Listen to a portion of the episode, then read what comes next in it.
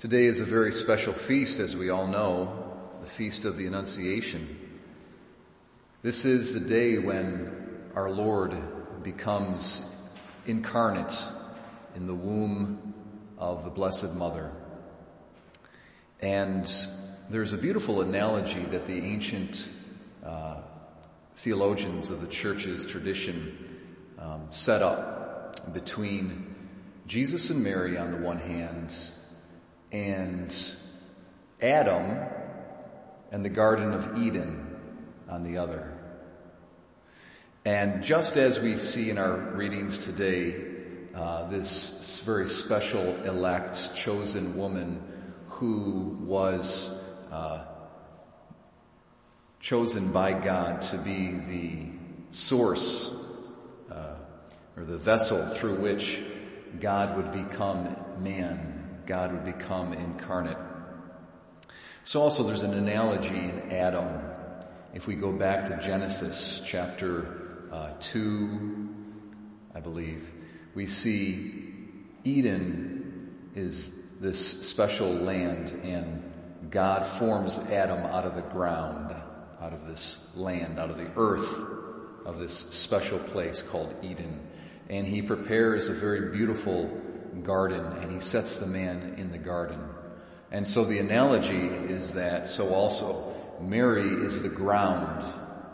She's the earth from which God formed the Son of God incarnate in his, in his human nature.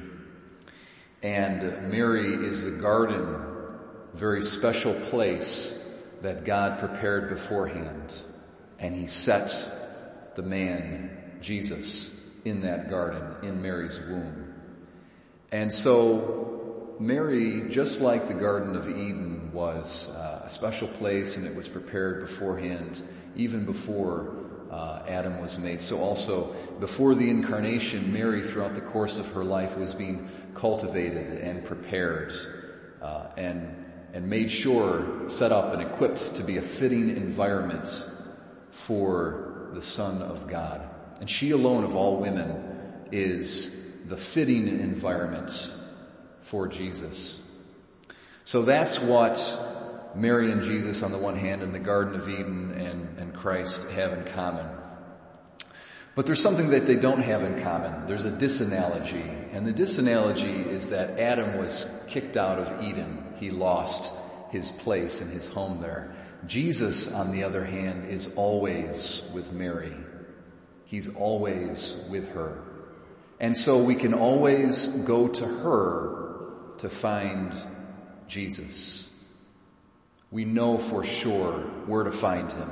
If we just go to Mary, we got him. Okay?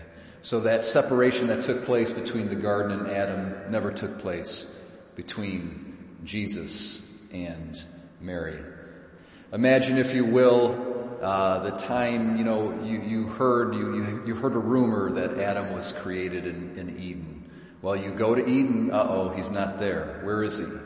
He's wandering around because of his sin. He's outside of that special paradise and you don't know where to find him. But we can thank God that that's not the case with Jesus and Mary. We can always find Jesus just so long as we go to Mary. And there's a very special prayer, and it goes something along the lines of this. You invoke Christ, but you, you invoke His name in a special relationship with Mary. You say, Oh Jesus, living in Mary. Oh Jesus, living in Mary. So forth and so on, and you continue your prayer. So that's a beautiful invocation, and I, I give that all to you today. Probably most of us already know it. You've read it somewhere in a prayer book or what have you. But Jesus, who, who's living in Mary.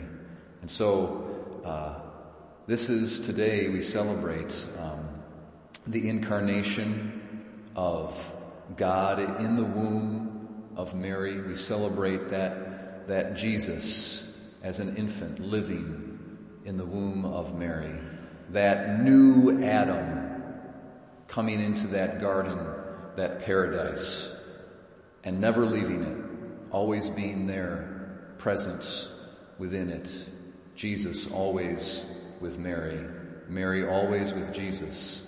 So today we, we know we can depend upon our, our mother's prayers for us, her love for us, her maternal concern for us, and her prayers and her presence and her love are powerful because there's such a close relationship between her and Jesus.